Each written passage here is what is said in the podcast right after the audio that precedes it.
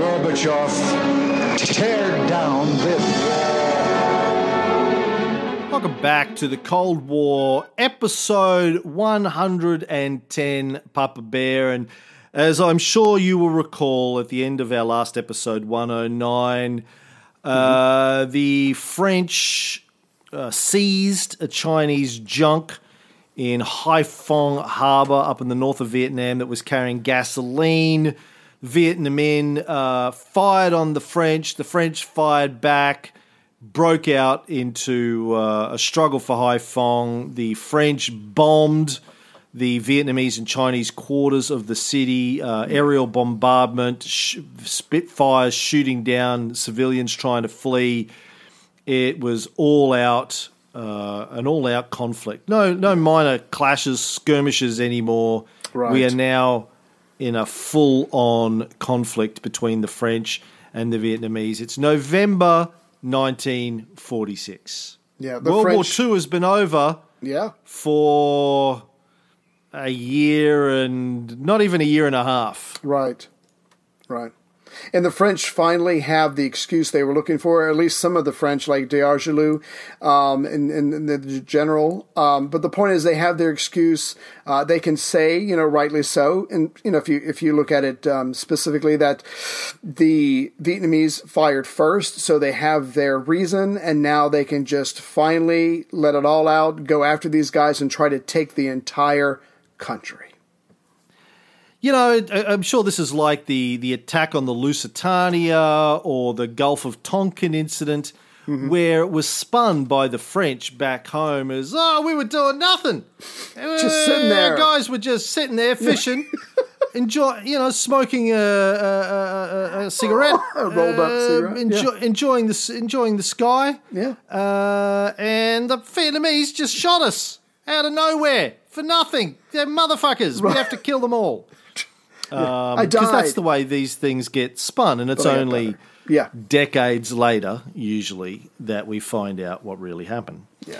Now, all of this got the attention of the Americans. The U.S. consul in Hanoi sent a telegram to the White House reporting that even though the Vietnamese fired first, the French had provoked them by taking the port through force. Now, the U.S. ambassador in France was instructed to express American unhappiness to the government in Paris, but the French responded by saying they had proof that Ho was taking orders from Moscow. So, how much do you believe the French, Ray? I don't, because as we're going to see in this episode and the next episode, they're going to get some other stuff wrong. But so the Americans can say we are displeased, but at the same time, because as we're going to see later on, that everybody's got suspicions, and not everybody, but a lot of people in Washington have suspicions that, Ho's a communist, he's trying to turn the country communist. And so even though they're kind of slapping the hand of the French, it's not a hard slap because, again, they are doing God's work. They are, checking the spread of communism. But see, you're right, because the French say, look, we have got proof positive that Ho is not only getting advice, but he is taking instructions from Moscow. So when you have something like that, with all the tension that's going on between Washington and Moscow, how mad really can the Americans be at the French? And the French said, and also Saddam Hussein has WMD. Absolute proof. Absolument. Yeah. Well, as we'll see as we go on, this was absolute bullshit either way, whether they believed it or it was complete fake news. Moscow had nothing to do with Ho Chi Minh at the time. They had enough problems. They were reading the newspapers. The U.S. consul in Saigon, Charles Reed, warned back to Washington that if Cochin China fell to the Viet Minh, they would then unleash a propaganda and a terrorist campaign in Cambodia and Laos. Oh.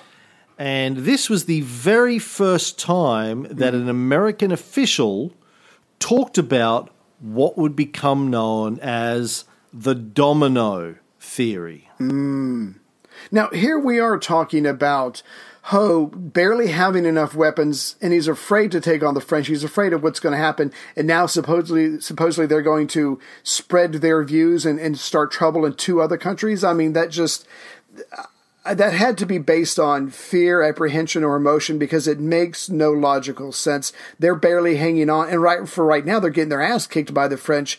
How could they possibly cause trouble in other countries? Yeah, exactly.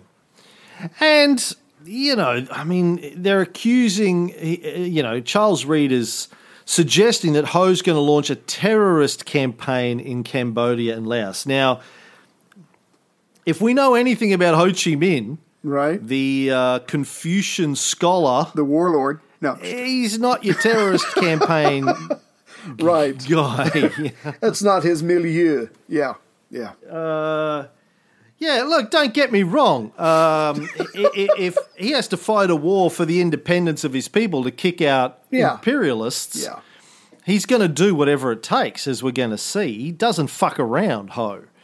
But it takes him a while to get warmed up to that point. But he's hardly your, fanatic. Terrorist campaign fanatic. Exactly. Yeah. So fuck Charles Reed and his domino theory. And look, the domino theory is an interesting thing. Like, part of my brain goes, well, hold on a second. If the people of Cambodia and Laos want communism, who are you to deny them that? What right? Right. Does America have to tell the people of these countries? It's like, oh, we believe in freedom and independence unless you choose the wrong form of government, in which case, no. We're going to come down on you. In which case, we're going to stop you. On the other hand, I mean, if you genuinely believed that Ho was going to export terrorism to these countries and go in and slaughter millions of people, then maybe you would be justified in trying to stop that. But the United Nations exists at this point, and that should be the role of the United Nations, not the United States, etc.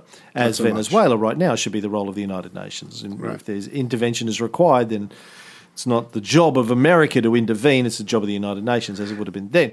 But again, based on everything that we know about Ho, I mean, here you have Ho under threat from his own people because he's trying too hard to avoid war. Right.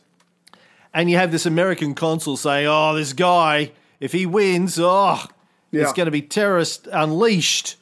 Right. I don't know, man. If I could just add to that real quick, let's say that Ho was an out-and-out communist and he screamed to the skies that I want to bring communism to Vietnam.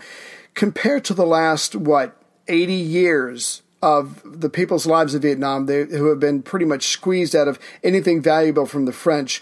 And if a communist state did emerge and they did try to educate the people and try to feed the people and try to treat everybody basically as equal as they possibly can, yes, corruption exists everywhere, that would still be a hell of a lot better than what the 2 or 3 or 4 generations have gone through before them. So even that would have been an improvement for them. But again, in this current political climate, everything red is bad, and it has to be stomped out. Yeah. Now, in late November 1946, the U.S. State Department sent a guy called Abbott Lowe Moffat, ALM, he was the chief of the Division of the Southeast Asian Affairs, to Indochina to assess the overall situation. He's on a fact-finding mission from the State Department. Mm-hmm. Now, this guy, ALM, was actually an outspoken supporter of the cause for Vietnamese independence. As I said in the last episode, even in Washington, there were people that were pro-Vietnamese independence. There were people that were pro-French colonialism. People that wanted American interests to come first. Right. So just like in Ho's own camp, there are a multiplicity of views. Of course, that was also true in Washington. This guy was a big supporter. Wow. He was instructed, though, to assure Ho that while the U.S. supported the agreement that Ho had developed with Sainteny back in March, that he should not use force. He should accept a compromise agreement with the French in Cochin China. Right. And that if he did those things, the French government would not try to restore complete colonial control over Indochina. Oh, shit. Now, I don't know on what authority right. ALM had to speak on behalf of the French government, seeing as he was an American. Yeah. But that's what he was told to tell Ho. How did that go? Yeah, I just have to say, in regards to Moffat, for everything that he's telling Ho, I think it's important to remember that the French aren't offering anything. I mean, they've taken Cochin China. They've set up their own puppet leader. They're now attacking in the north. I mean, it's not like Ho is. It's not like the American can say to him, "Look, you need to meet them halfway." The French aren't trying to meet them halfway. So I'm confused by his message, his warnings, his admonitions. I mean, yeah, I get where he says try not to use force, but the French are already using force. So obviously this is not very helpful to Ho, and we know how very hard Ho has worked, you know, establishing contacts with the Americans over the years. Yeah, look, I think this is just, I think this is the Americans telling Ho, look, you're going to lose if you use force. We don't want, we don't want to see you guys get your asses kicked. So try and work out a deal with them. I mean, if you put yourself in the shoes of the Americans or the French in late 1946, you know, you got to think that if the Vietnamese go to war with France, they're going to get destroyed, absolutely destroyed. It's going to be genocide, right? And no one wants to see that. No reasonable person, no non-psychopath wants to see that happen. So, you know, I think if I was there advising Ho in late 1946, I'd be saying the same thing. Listen, look, try and do whatever you can to avoid this turning into a conflict, because it's going to be a fucking bloodbath, and no one wants that. No one wants to see that. That's true, but again, what Ho could come back with is, so basically what you're telling me, again, is to accept slavery over death.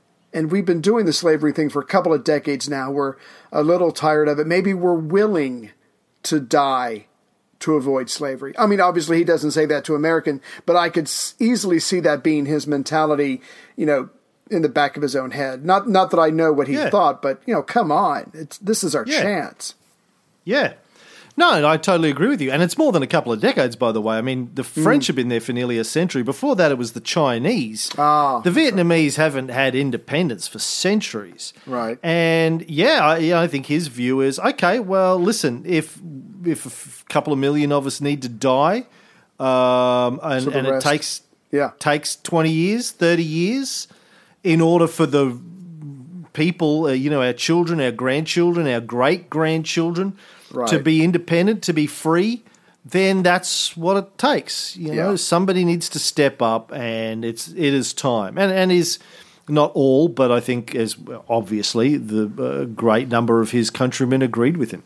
Yeah, that this is what needs to happen again, because it's freedom or death. You know, independence or death. We don't want to be slaves and treated like shit. We don't want our children, our grandchildren, to be slaves and oppressed. We're done, as you said. Yeah. So Moffat did meet with Ho in Hanoi. Ho reported that he felt desperately alone. He wasn't getting support from anyone, not the Americans, not the Russians, not the Chinese. Right. Well, he's getting some weapons, I guess, coming in from someone in China, but it's obviously not from the Kuomintang. And it's not free either. Yeah, sure. Nothing's free, as you found out when you went to that brothel in Vegas and you thought I could just famous smile. Podcaster. Yeah, and just rock up. Nothing. Now, Ho's also very, very ill at this point. He's suffering again from tuberculosis, very, very sick. But again, he tried to assure the Americans that his main objective was independence, not communism. Yeah. Look, communism maybe one day, but, you know, right now we just want our freedom. And again, he offered the Americans the ability to build a naval base at Cam Ranh Bay, named after me, of course, in Vietnam. Big fans of mine back then. Cam Ranh Bay. He said you could build a base there, a naval base. Yeah. It's about 290 kilometres, 180 miles northeast of Saigon, up the coastline. Unfortunately, Moffat didn't have the authority to accept the offer. But anyway, he said, look, the US doesn't have any interest in a naval base in Vietnam, quite frankly. Of course, they did end up building a base at Cam Ranh Bay in the mid-'60s, but then it was to fight Ho, not to support him. So it turns out they did want a base there, but for the wrong reasons. Well, not only that, and we're talking early December here when these two gentlemen are talking, but at the time, I mean, the United States, and I'll put this as delicately as I can, we own Japan. We've taken it over. We've got troops there. There's a major, port facilities right there in the Far East. So so maybe one day we could use this, but as far as offering to this as a carrot, I mean, we're doing okay now. We pretty much have Japan. So this is not as tempting as Ho has to offer, but again, that's pretty much all he's got. And I just want to make the point for the umpteenth time is that, Ho could say, if the devil with all his horns, his long tail, his shiny red suit, came to me right now and said, I will offer you assistance, Ho would take it, because like you're saying, no one is offering him anything. He is alone. His country is alone. It is up to them. And like you said, if they're going to do this, it's going to take a long time, and they're going to lose a lot of people, but he has no other choice. There are no other options. So the conversation with Moffat ended with no real result. The United States again lost a chance to prevent war here. Not that it's necessarily their responsibility, but they could have stepped up and played a stronger role in mediating between the two, but they really are half-assing the whole thing. Let me ask you this before we go on. I'm sorry. Considering America's influence at the time and that we are giving France and a lot of other countries, economic aid, whatever, that kind of stuff, and we're obviously giving them our jeeps and trucks and weapons so they can fight the Vietnamese.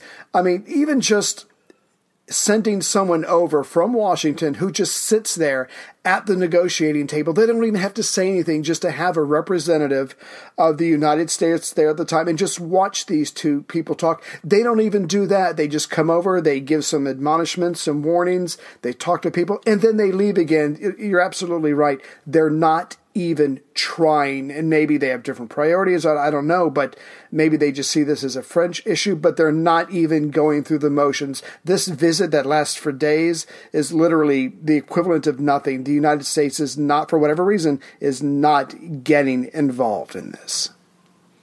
Yeah, not that the French and the Vietnamese are sitting at a negotiating table anyway at this stage. It's well beyond that. Well, but they were previously. Ho's not trying. Yeah. Ho's trying to get everyone back to the table, but the French just won't have it. Exactly. Now, Moffat's report back to Washington stated that, in his view, the Hanoi government was, in fact, under the control of communists. Well, yes. Yeah. But he also said they were probably in regular contact with the Soviets and the Chinese, and that the moderate and pragmatic views of Ho were being challenged by the hardliners like Giap and Trường Chinh, who had this visceral hatred of the French. Now, he did recommend that America should get involved in supporting a settlement between the Viet Minh and the French to try and limit Soviet influence and also to protect Chinese influence, protect against Chinese influence. Mm-hmm. And other foreign observers at the time came to the same conclusion, that you kind of had Ho, who was very moderate, and he was under threat from the hardliners that were trying to take over the party.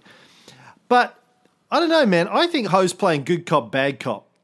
I think Ho invented good cop, bad cop. I think he's like, listen, I want you to say this. You do this. No, he's like, listen, you gotta help me out here, because if my partner comes in, my partner, he's screaming. Crazy. Yeah, he wants to kill you. He's going to come in here and beat you with a telephone book. He's Vic Mackey, my partner. He's going to come in, pull the security camera out of the wall, and just start hammering on you. Yeah. Listen, just tell me where the bodies are. Right. I look like Dutch in The Shield. Dutch is like, listen, who hasn't wanted to rape a 12-year-old? I do it. I've got 12-year-old nieces. I look at them all the time, and I'm like, get away with it. Yeah, look, I don't blame you. I want to do it as well. But listen, You know, you better do it before my partner comes here, right. He might rape Claudia, because she's yeah. crazy. She will fucking throw the book at you. I think that's what Ho's doing. Right. I think Ho is just as hardline as any of these guys. Like, yes, he's trying to negotiate a peace, and he doesn't want to go to war because he's not insane. Right. But I don't think these guys are the hardliners. I think he say, "Oh, these hardliners, they're up my ass. Listen, help right. me, do a deal Master puppeteer. Before it's too late." Right. Yeah. Absolutely. Fucking actor, puppeteer. And the award goes to... Yeah, he is Sir John Gielgud, man. He is playing everybody. 4D chess, man. Right. I do think he was the leader of the hardliners as well as the leader of the moderates. He's like, listen, I'm going to go to every length I possibly can to avoid war, but if it comes down to it, I'm going to fucking go to town on these French motherfuckers. Don't you worry about it. But if I could go back to Moffat for a second, I mean, just like you said a second ago, he tells Washington, look, I think that there's direct contact between Ho and Moscow and probably the Chinese communists. From what we know, that is not based on anything. Is it hearsay? Is it what the French are whispering into his ears? And so it doesn't matter that he is coming across as the moderate, because the idea that he's linked to Moscow trumps everything. And with that kind of attitude, Moffat also tells Washington, you know what? I think, considering that they're getting their cue from Moscow, I think we want some kind of French presence in Vietnam, because not only will it check the Soviet influence, it also might stop the Chinese invasion, if that is ever going to happen, if the communists win. And it's all based on hearsay. Hopefully the French are going to win, because we think there's a connection between Moscow and Ho. And as far as I can tell, there's absolutely no proof. But he's the guy on the ground, and that is what he is sending back to Truman. And so as far as the United States is concerned, in the form of Moffat, it's best for the U.S. if there is some kind of settlement along French lines. As far as we know at this juncture, the only contact Ho is having with the Soviets is third party. It's coming via the French Communist Party, the FCP. Wow. He has no direct line of dialogue with the Soviets. Remember, we talked about this in earlier episodes. Mm-hmm. The Soviets aren't really sure at this stage whether or not Ho's even really a communist, or if he's in line with the Chinese nationalists, right? Whether or not he's a really just a nationalist or a communist. They're not really sure where he's at, and they're not really investing any effort in finding out either. They're too busy just doing their own thing, trying to rebuild their country after being annihilated by the Nazis, and they're trying to build a bomb to defend themselves against the Americans. Should that go bad? They're trying to work out what's going on in Germany, et cetera, et cetera. But here's one of the things that I find fascinating, because before, we keep harping on the United States because they could do something. They're almost the only people that can. But the point is, we have to remember that this situation in Vietnam is not in a vacuum. It's not just by itself, because there is the civil war in China. And what if the communists win there? And what if Ho is a communist? Could the communists suddenly take two countries and then spread their views even further? So I think there was just a general fear of a red rising, and the fact that you have these two countries that are touching each other that may potentially go communist was making Washington very nervous and more likely to support the French, even though they're cocking it up completely and hundreds of civilians are being killed. But again, I mean, what's it got to do with America if these countries go communist and other countries go communist? Why is it any of America's business?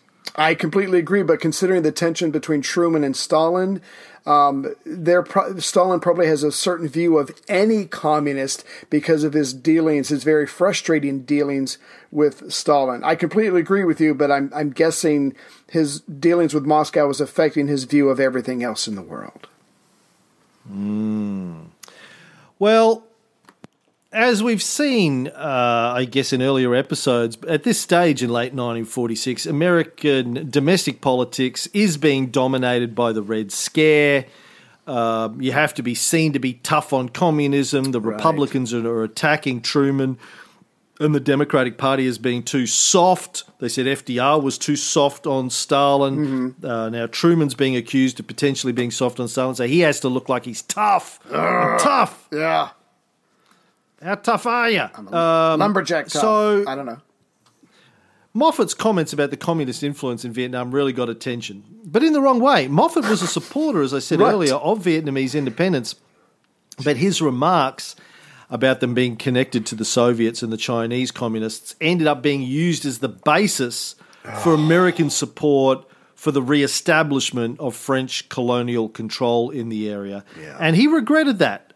He felt like he fucked up, and he did fuck up by saying that. A, he was wrong, and B, his incorrect statements were used to justify decades of American oppression of the Vietnamese, French and then American oppression.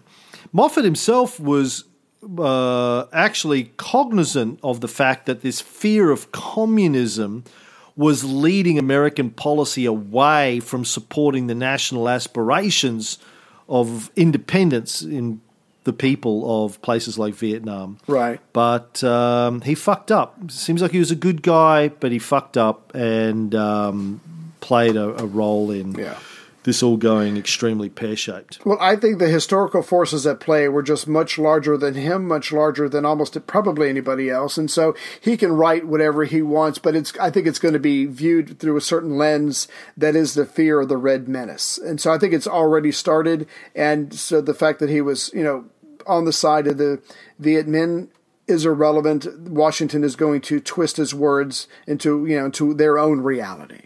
Meanwhile, D'Argenlieu is in France, Dargy, in November, as I said earlier, trying to get approval for a I don't know why that's funny, to get a preemptive campaign against the Viet Minh. Mm-hmm. But there had been another election in France, and this time the socialists had won again. Mm-hmm. Bidault is on his way out, and the MRP. He's on his way out, but he did meet D'Argenlieu and warned him that while he was sure he would get reinforcements, Indochina could not be preserved by force alone. Right. They had to negotiate. Now, Paris then appointed Jean Sainteny as the governor of Indochina to replace General Molière. Sainteny was the guy that was quite friendly with Ho. Mm-hmm. He's the guy that chaperoned Ho's trip to France, took him out fishing, took him to his sister's house for lunch, you know, hung out with him for several weeks. So they're sending him back there as the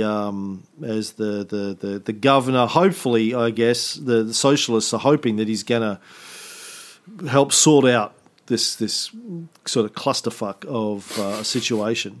He left for Cochin China on November 23rd, just a few hours after the Haiphong incident where they seized the junk. So by the time he gets there on December 2nd, the place has erupted in violence. He's got instructions from Dargy advising him not to move into the palace too quickly in Hanoi, where he ends up, because it might be seen as a provocation by the Viet Minh.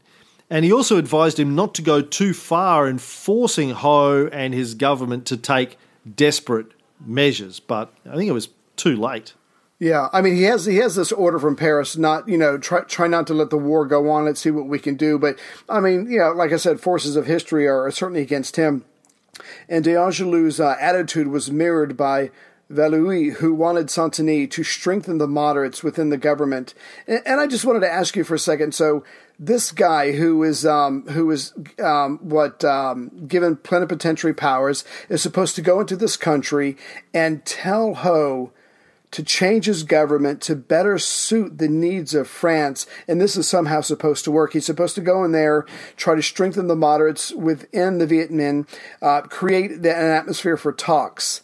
And I just, again, we were harping on this on the last episode, the arrogance of the French. We're supposed to go in there and we don't want to crush them. Well, some of us want to crush them, but we will crush you if we have to. But if you just change everything about yourself to suit us, then we can all get along. Just the arrogance that the French are coming with. I just don't see how this could have turned out any other way than a clash of arms. Yeah, I mean, the only hope that there was at the time is that there would be a new French government that would back down and be willing to give up Indochina to do the right thing, basically. Tall order. Yeah, exactly. It's like it'd be like asking the Americans to do the right thing now in Venezuela. I mean, it's not going to happen. Yeah. I mean, the wheels are too far in motion. It can't be stopped. Right. So meanwhile, the French were landing troops in Da Nang harbour. Da Nang is about, again, halfway up the Vietnamese coastline. Right.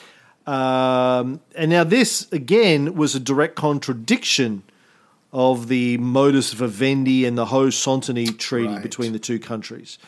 Now, this raised suspicions that the French were planning a surprise attack. But then Ho heard about the change of government in Paris and decided to wait to see what would happen.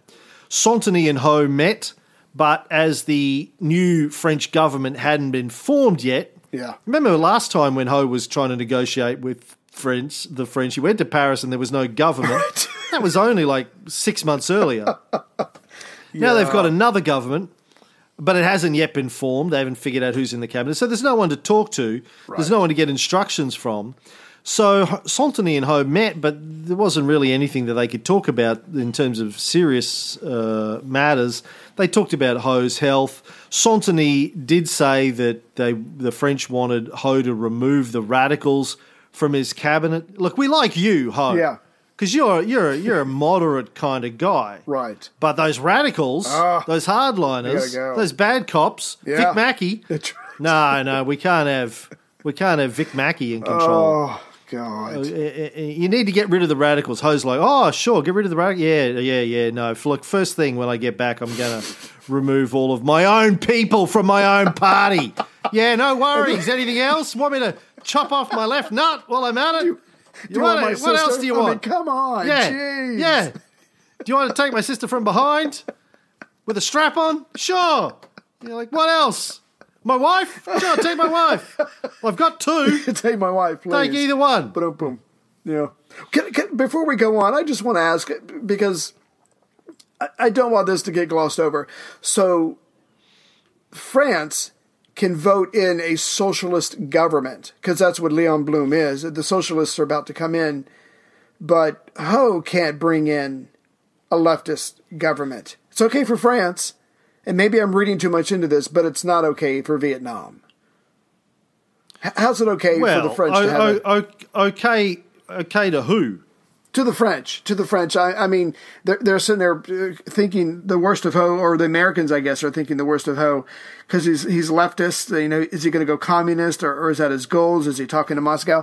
But the French vote in a socialist government, and as far as I can tell, they were okay with that. And as far as I could tell, Truman was okay with that. I just find that confusing, you know, just a double standard, unless I'm reading too much into it.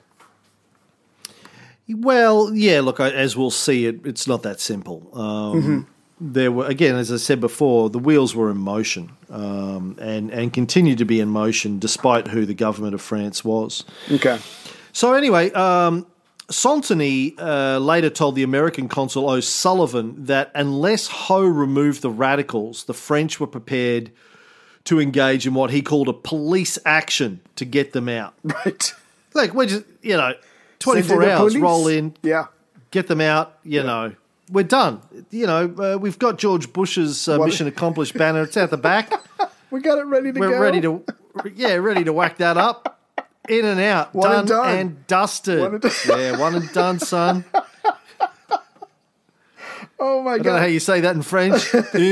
And do. Feel. But as you can imagine, O'Sullivan reports back to Washington.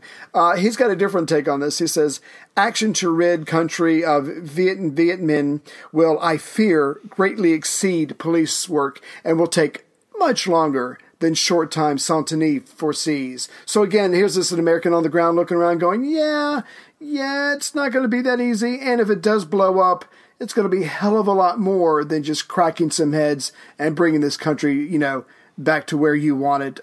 I think even, back then in 1946 or early 47, I can't remember, late 46, this American sees the potential for a quagmire, and he's probably thinking, thank God I don't work for the French. Yeah, thank God America's not involved in this quagmire. Woo! Dodged a bullet there.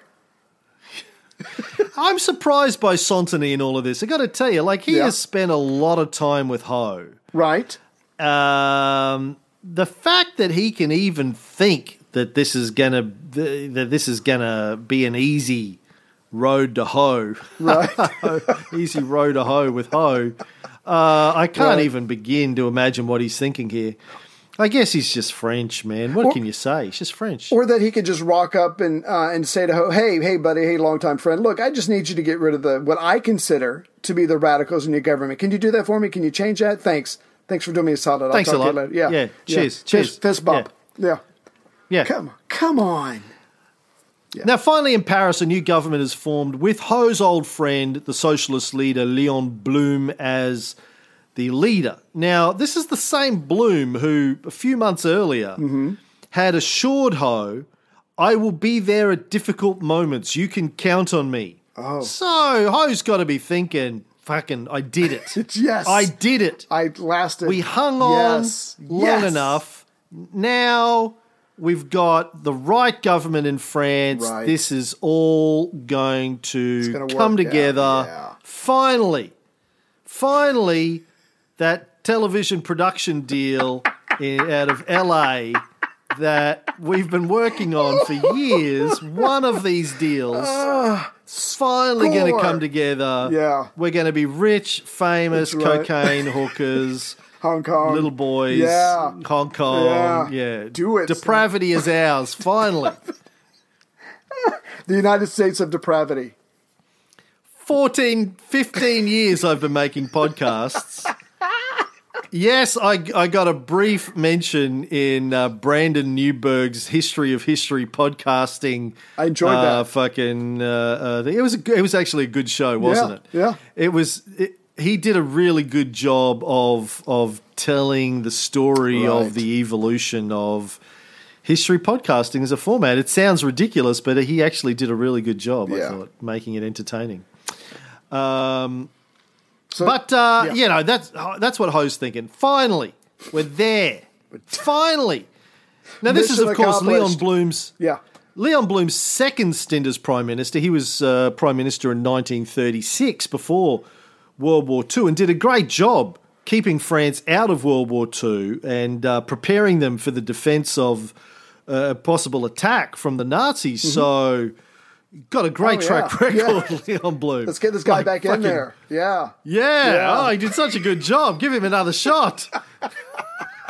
But this time it's Vietnam, so we should be okay. But you're right, when Blum comes to power, again, and I wish I had one of those clickers that you can click every time you want to count something, Ho sends another letter to Blum with his ideas on how to reduce tension, how to make this stuff work. I can't remember what number email this is from Ho, but again, he's sending another message to a French president. Look, I got some ideas on how to calm the things down so we can actually get together and start having a dialogue again. That's what's waiting for Blum on his desk when he walks into the Prime Minister's office.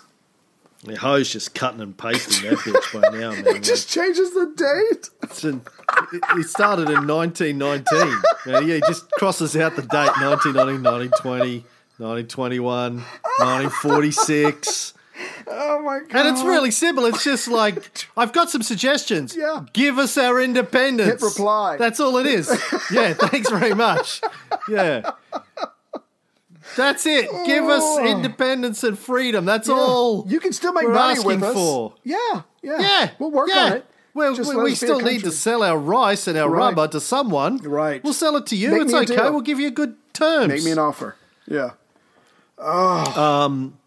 Now, just a week earlier, Blum had written in the socialist paper Le Populaire that French policy in Vietnam was bankrupt. He wrote, "There is one way and one way only to maintain in Indochina the prestige of our civilization, of our political and spiritual influence, and of our legitimate interests. We must reach agreement on the basis of independence. We must keep confidence and preserve friendship." That's nice. Finally, a leader of France had used the magic word independence. Independence. Yeah. So Ho's got to be feeling good. Unfortunately, for him and everybody else, it was too little, too late.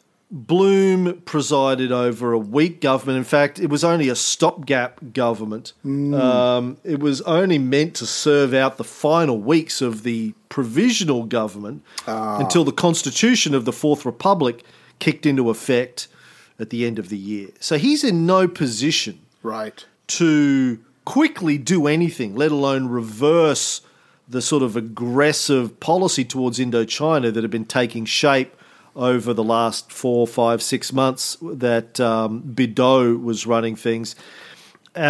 He had not even been able to have any influence over the negotiations in Paris back in Fontainebleau. And even if he'd been able to do something now in Paris, as we're about to see, the momentum in Vietnam was going to take its own course. The French commanders in Vietnam didn't really give a shit at this stage what anyone from Paris or the United States thought.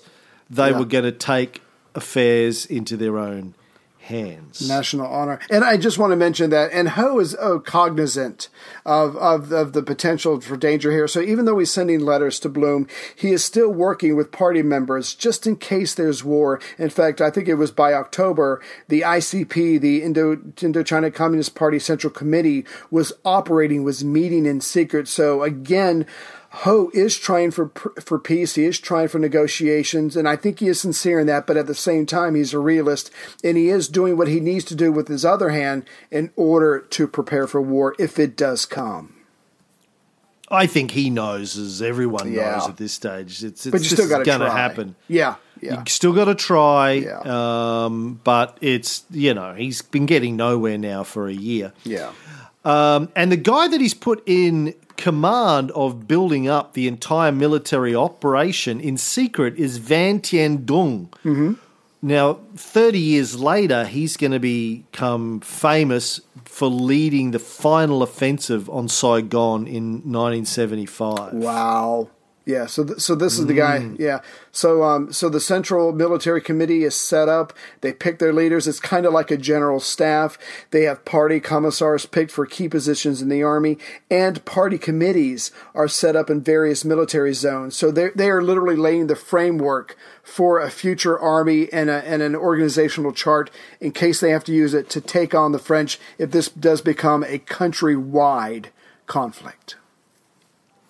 Throughout late 1946, the newly named Vietnamese People's Army expanded to 60,000 troops, as well as the 12,000 on top of that they already had fighting in Cochin China. But on top of that, that's the official army, but then they had local militia and guerrilla units that were almost at 1 million people. Jeez. I'm sorry, but the math...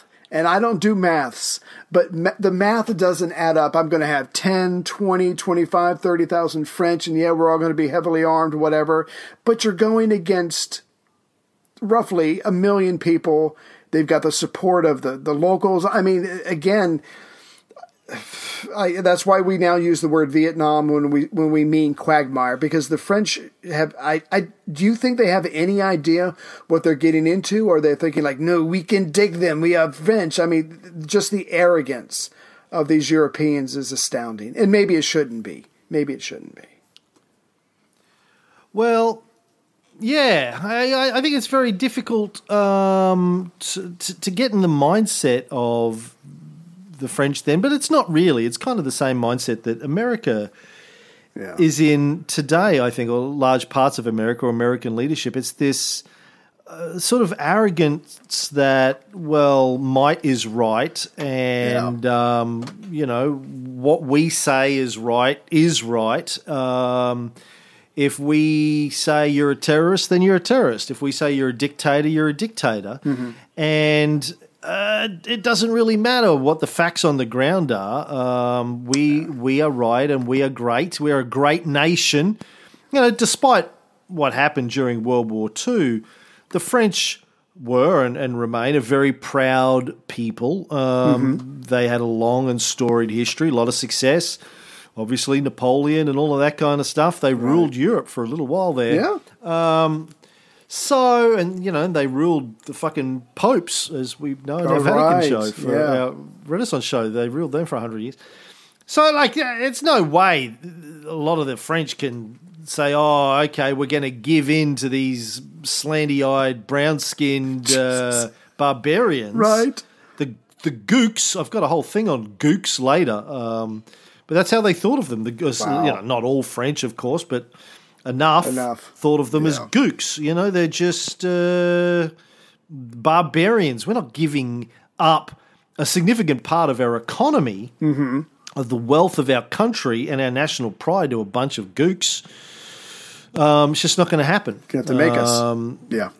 Exactly. Well, that wasn't even conceivable. Right. They don't even know that there's a million people. Now, villages throughout the country were told to make preparations for self-defense and turn themselves into combat villages. Mm.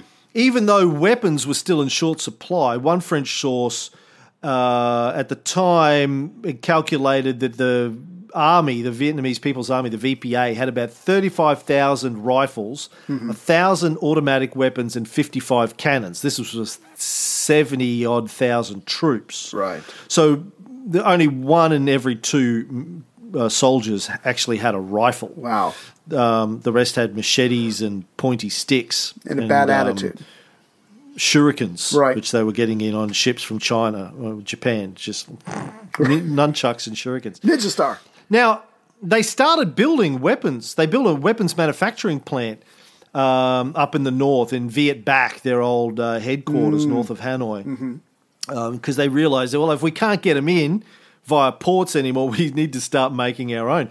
Now, I remember when I was recently rereading a biography on Che Guevara, how he and Fidel, but Che was the leader of it, set up weapons manufacturing plants early on in the revolution when they were up in the mountains of Cuba. Wow. They started making their own bullets and their own weapons.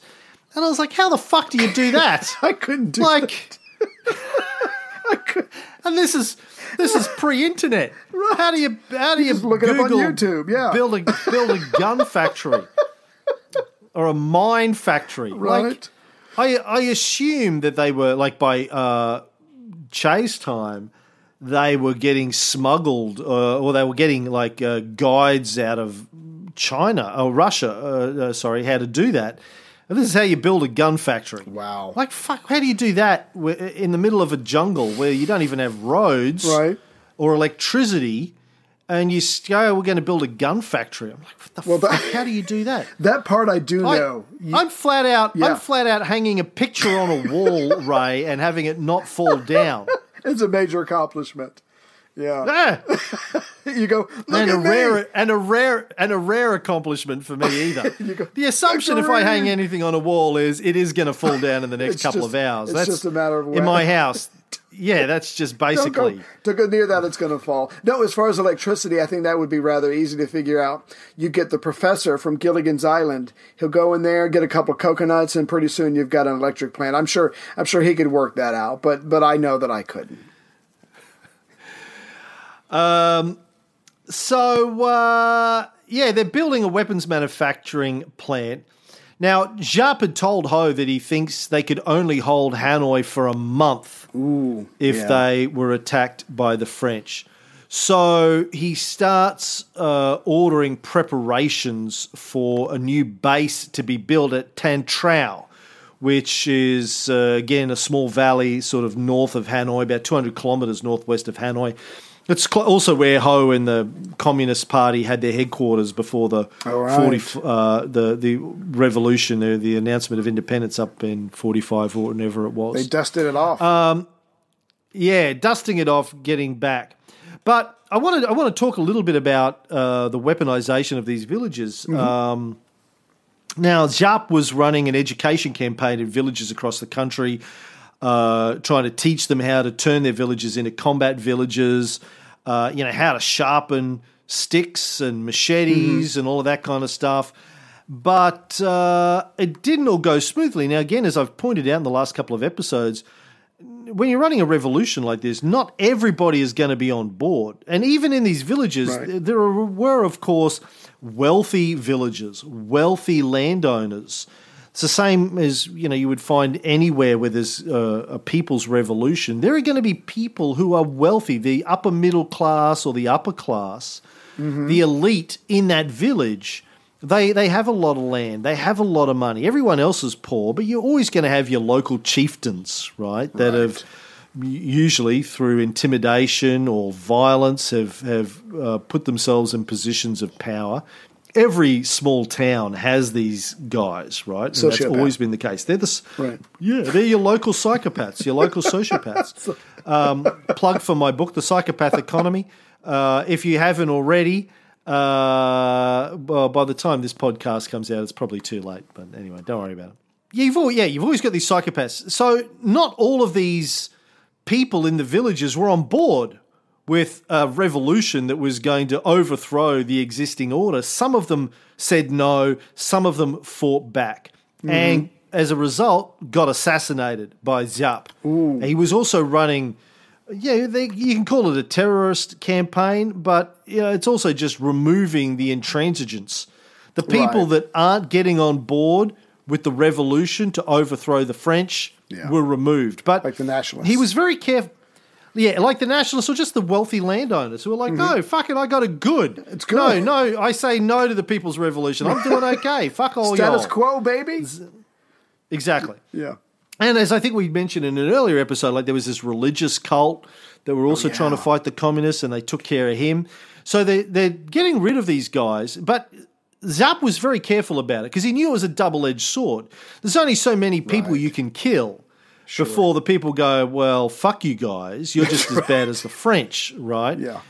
They go, to hell with it. If we're going to get killed regardless, we might as well band together and take you on. I mean, basically, the view that the communists had towards the French, the people could have it against the communists if you are taking out too many people. But I want to acknowledge that assassinations were definitely part of what the Viet Minh were conducting against Vietnamese people. Right. During this and, the remainder of the war.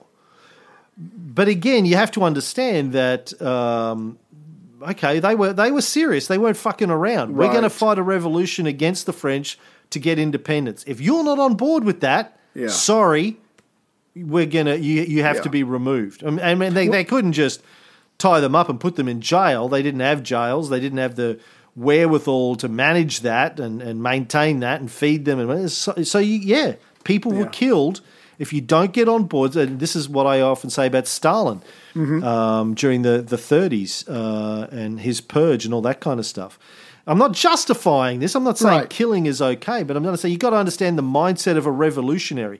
We are fighting a war to the death for the independence of our people. Exactly. If you're not on board, if you're going to put up a roadblock, we're going to kill you. Get out of the fucking, or in Stalin's case, throw you in he did throw people, obviously, in gulags and, assassinated, murdered, executed, whatever you want to call it, potentially 1 million, 2 million people as well. Yeah. It's, my way or the highway, basically, is what these people are trying to do.